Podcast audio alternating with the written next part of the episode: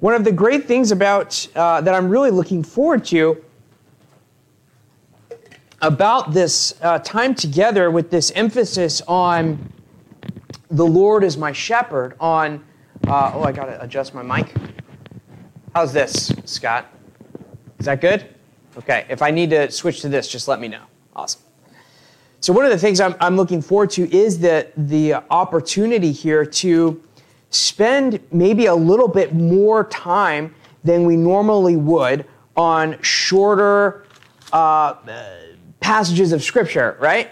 So lots of times I feel like, man, we just have so much to get through. But t- for instance, today, what's awesome is that we can spend our whole time on five words. Who's excited? oh my gosh. So I'm, I'm excited. So we're going to focus on five simple words today. Five simple words from Psalm 23. The Lord is my shepherd. The Lord is my shepherd. What a simple, short phrase. And it can bring so much comfort and clarity when things are hard and difficult to understand, right? As soon as you say it or hear it, you probably begin to remember the whole rest of the psalm. Even if you're not a Christian, you probably know this passage of scripture. You've probably heard it before. So I think it's really reasonable to think that this Psalm 23 is the most well known passage in the whole Bible. And really, the, the gist of what it's meant to communicate to us isn't hard to understand. But here's the thing we can still forget it. We can still forget that the Lord is our shepherd. We can still doubt it. And sometimes we can miss just how, how profoundly true this poem is and how the truths that it reveals facilitate this work of renewal by God the Holy Spirit in our hearts. So let's start. Again, what a blessing. Let's start and just take the first two of the five words that we're thinking about here. The Lord. Of course, for those of us that are, are used to this really conventional form of address, right? We know it's usually directed when we say the Lord. It's, it's going to be directed at uh, a ruler or royalty, and we're probably just going to take it for granted in our world as we read this psalm that it's talking about God, just because we know the context. But do you know what's really interesting to me is in the original Hebrew language, it doesn't say the Lord. It says, Yahweh is my shepherd. It doesn't say the Lord is my shepherd, it says Yahweh is my shepherd. See, Yahweh is God's personal name. It's like my name is Nathan, God's name is Yahweh. It's not a title, it's a personal name. So it's still God's name, though, so it's very holy. And over time, this tradition grew up to replace the holy name of God uh, with the Hebrew word for Lord when reading aloud. So they would kind of write that in the, the manuscript okay? So that when you were reading it aloud um, you, you wouldn't misuse the name the holy name of god on accident. Uh, you would just say uh, for the most part the lord. So you kind of sub that in. That happened uh, over time in the, the tradition of, of copying the biblical manuscripts. And our english bibles carry on that tradition by translating Yahweh as Lord with all caps. So if you have an English Bible and you open it to Psalm 23, you're going to see the word Lord in all caps. And whenever you see that in the Bible, and I think it's you know thousands of times, it's gonna it's gonna actually be Yahweh in the original languages. So it's kind of a bummer that we miss that in English. Because if you were reading it in Hebrew, you would have that and then you would just say the Lord, but you would still be seeing the divine name. But in English, we totally miss it sometimes if we don't look at that footnote there's usually a little footnote, and you can go to the bottom and see.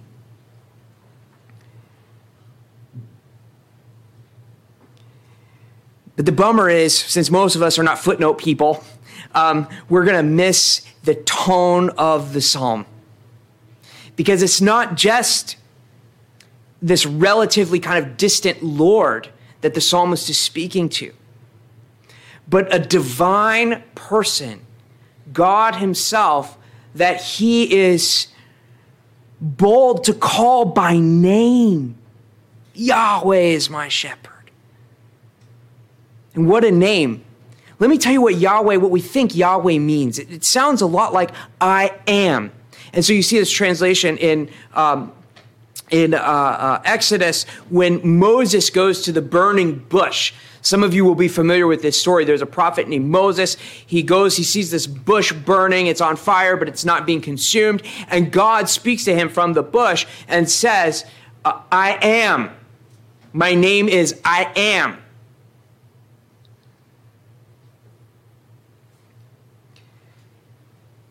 So, what that means is, what it implies, anyways, I think, is that God Himself is the source of everything that is.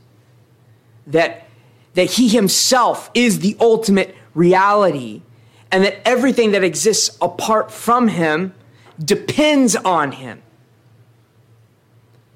So when we start thinking about, you know, all the forces and energies and things that are behind everything that we see, eventually you get to a stopping point, and that stopping point of reality is God. He is the ultimate reality. So when the psalmist calls God by name, with this special name, with this special meaning, he's saying that this infinitely transcendent God is also intimately personal. The creator of the universe, and, and what some theologians call this idea of I am, the ground of all being, is also someone that isn't just the shepherd of the universe and kind of this only like I like God only thinks about the big picture of things generally, although he, is that. But the psalmist says, Yahweh is my shepherd. My shepherd. What about you and me? if, if you've been exposed to this psalm over the course of many years, even if just in pop culture, you are used to reading it as applying not just to the person that wrote this, but you're used to reading it as applying to each one of us as well. And that's totally reasonable. that's totally appropriate because it's not just a random poem. Psalm 23 was included by the people of God in the hymn book of the people of God, which is the Psalms. And later, of course, the Psalms for the early church were the prayer book of the early church and continue to be the hymn book of the early church. And so we too can say not just Yahweh is a shepherd for some people or just the shepherd of the universe, although he's those things. But we can say Yahweh is my shepherd. And since every one of his people can say that, then together in this local body of believers, we can say Yahweh is our shepherd. Okay, so let's talk about shepherds for a second. Can you believe it? We've already we've already made it through four words. We're we're on the last one now.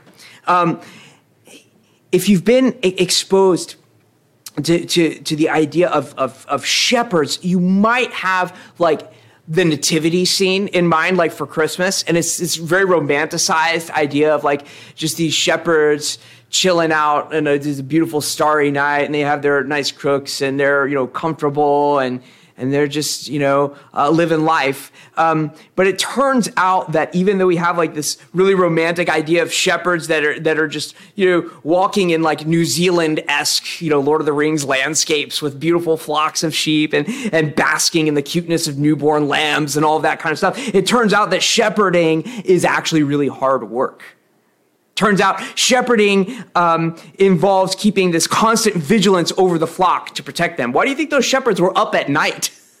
right? Like they had to be up a ton of the time, didn't always get a lot of sleep. They wanted to make sure that those sheep were, were getting to where they were supposed to go without being attacked by predators in the night. Um, the shepherds had to endure everything that animals endure outside. So blistering days and freezing nights and, and maybe weeks without bathing. And so being a shepherd could actually be and still is pretty miserable sometimes. And it was really, really hard work. And that's why the youngest of the family usually got saddled with the job. Like David, you know, we talk about David, uh, the king of Israel, shepherd boy, killed the Goliath and all that. Uh, the reason why he was a shepherd is because he was the youngest one and nobody else wanted to do the job, right? So they're like, you go be the shepherd. So isn't it interesting that Yahweh wants to do that for us? Yahweh wants to be our shepherd. Because to be clear, if Yahweh is our shepherd, that makes us the sheep. do you know what that means? It means that we're the ones that need constant supervision. It means we're the ones that are kind of hyper anxious. Sheep are very flighty, scared creatures. That's us. We're the ones that are prone to kind of wandering off. We're the ones that are helpless against predators. And Yahweh is the one who comes to live with us, who comes to walk with us, to be with us, to do the thankless, difficult, and dirty work of getting us from point A to point B. And of course, um, this aspect of God's character is driven home, not just here in the poetry of the Psalms. You'll see it here, you'll see it in Psalm 95, but in the prophecies of Isaiah too, chapter 40. And so, for the people of the Hebrew scriptures, God was their shepherd even as they wandered. He promised that one day He would be their shepherd in an even more special way. And that's exactly what Yahweh did. Because see, Yahweh, again, this infinitely transcendent and yet intimately personal God, came to his people and to all humanity in the person of Jesus Christ. And in fact, this is something that Jesus claimed for himself. It's remarkable. John 8 58, Jesus says to the Jews, Truly, truly, I say to you, before Abraham was, I am. Do you see what he's getting at there? He is relating himself, he is giving himself the divine name.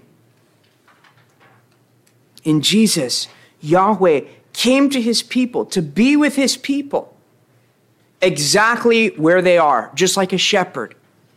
And just like a shepherd, he came to guide us and direct us from where we are to where we need to be. And only He could do it because only He is Yahweh. And so only Jesus is able to be the shepherd that we need.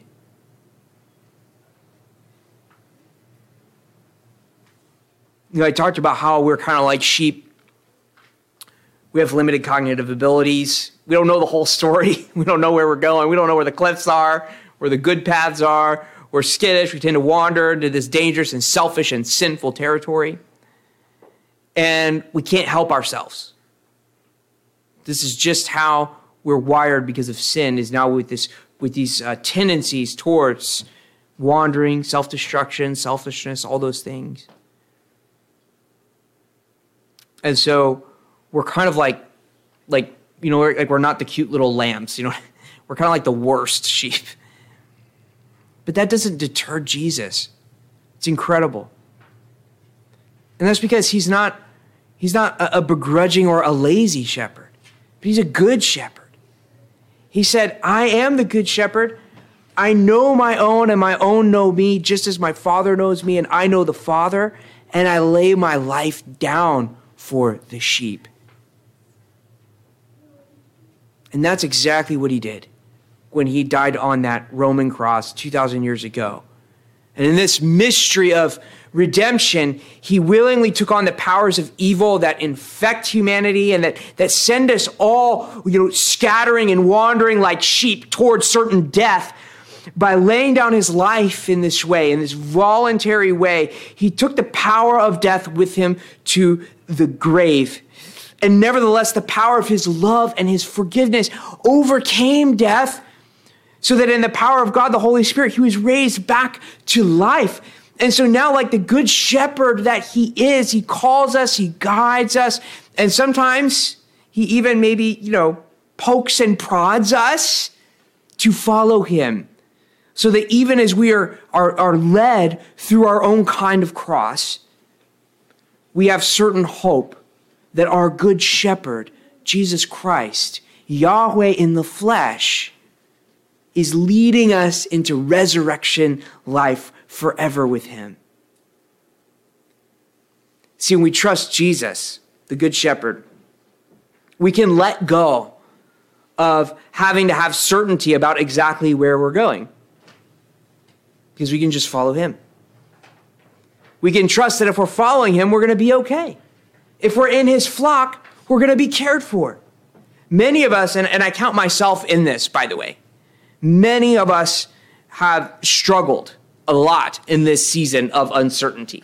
It's been a real, it's been a real trip. Continues to be a, a, a real difficult time. It's very uncertain, and so what happens is because we like to know what's going on, we become obsessed with trying to look ahead and find our way through.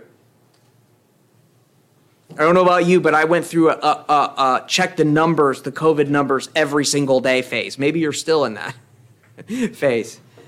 But every single day looking at that, trying to figure out, trying to project out what's coming up, what's next. I don't know. And sometimes we've been so frantic, kind of formulating our plans, or we've been hyper focused on our fears, even, that we've taken our eyes and ears off the shepherd and we've forgotten to, to look and listen for him. We do that in prayer, scripture, in Christian community in service to others. And, you know, sometimes we, we've gotten so upset and so, um, so kind of fearful on some level of something that maybe we'll go to church and it'll be too different or uh, or, or, or, maybe um, I, I, don't know what people are going to think of me because I have a different view of masks or whatever it is. You know, we get focused on that and we forget to look to Jesus together. And we get isolated then. We get isolated from the flock. And you know, in the Bible, an isolated sheep is a lost sheep, right? When a sheep is far away from the rest of the flock. The sheep is lost. But here's the good news Jesus came to seek and find the lost. And so, even if you are feeling kind of isolated, we have this opportunity today, and this month especially, to reflect on and rest in the guidance of God. We can say, as individuals and as a local church together, Yahweh, Jesus, they're one and the same, is my shepherd. And if I'm lost, he will find me. He will find us. He will show me, he will show us where to go. And so we can return to this posture of trust and faith in him. And we can recall that Jesus, as our shepherd, kind of together, is gonna, is gonna guide us together back together, even as we kind of move through these, these uh, difficult circumstances. And so, brothers and sisters, I want to encourage you that we can help one another in this. We can help one another by praying, by listening to each other. And the amazing thing is, is even though some of us, some of us still aren't, aren't ready to be with a lot of other people yet, I totally get that. The amazing thing is we live in this era where we have these things, and I, I'm, I'm, I'm not saying it's, it's really easy, um, but we have these things called uh, phones where you can, where you can actually call one another and let one another know how you're doing. I'm not a phone guy, so I get it. It's, that's not always the easiest thing to do, but, but it's amazing that we have these opportunities today to, to listen to one another, to listen to Jesus in one another, to help each other follow his voice as he's revealed himself to us in the scriptures, in this psalm, in Psalm 23. And as we follow him, he is always, always, always, always, always going to lead us to life so we can be confident and encouraged in that today. Amen.